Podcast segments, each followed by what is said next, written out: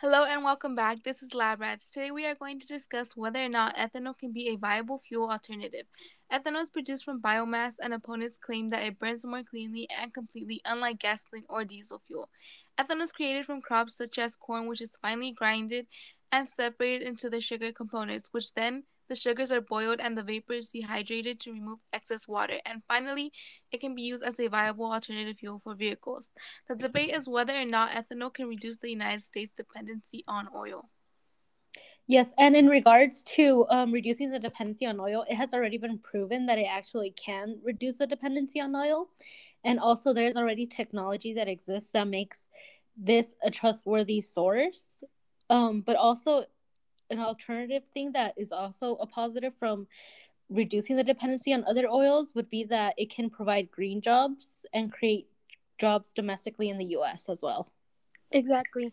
Um, an ethanol plant could provide up to 3,500 300,558,779 jobs, and that is also nationwide, but it also could be even more extended if we reach more ethanol plants around the world.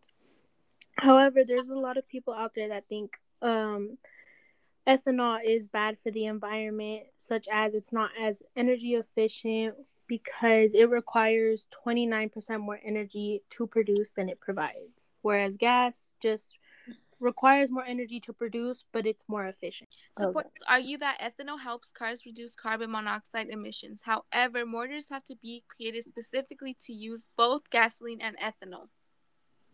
Also, the ethanol cars have to use more fuel because they have to refuel more often than gasoline cars. What what people do not also know is that ethanol brings its own problems. Like it could lead to certain types of air pollution because producing and burning ethanol results in carbon dioxide emissions, which are also bad for the environment and can affect us in many ways. Well, this has been it, Lab Rats. Thank you so much for tuning in. This has been Lab Rats. Peace out.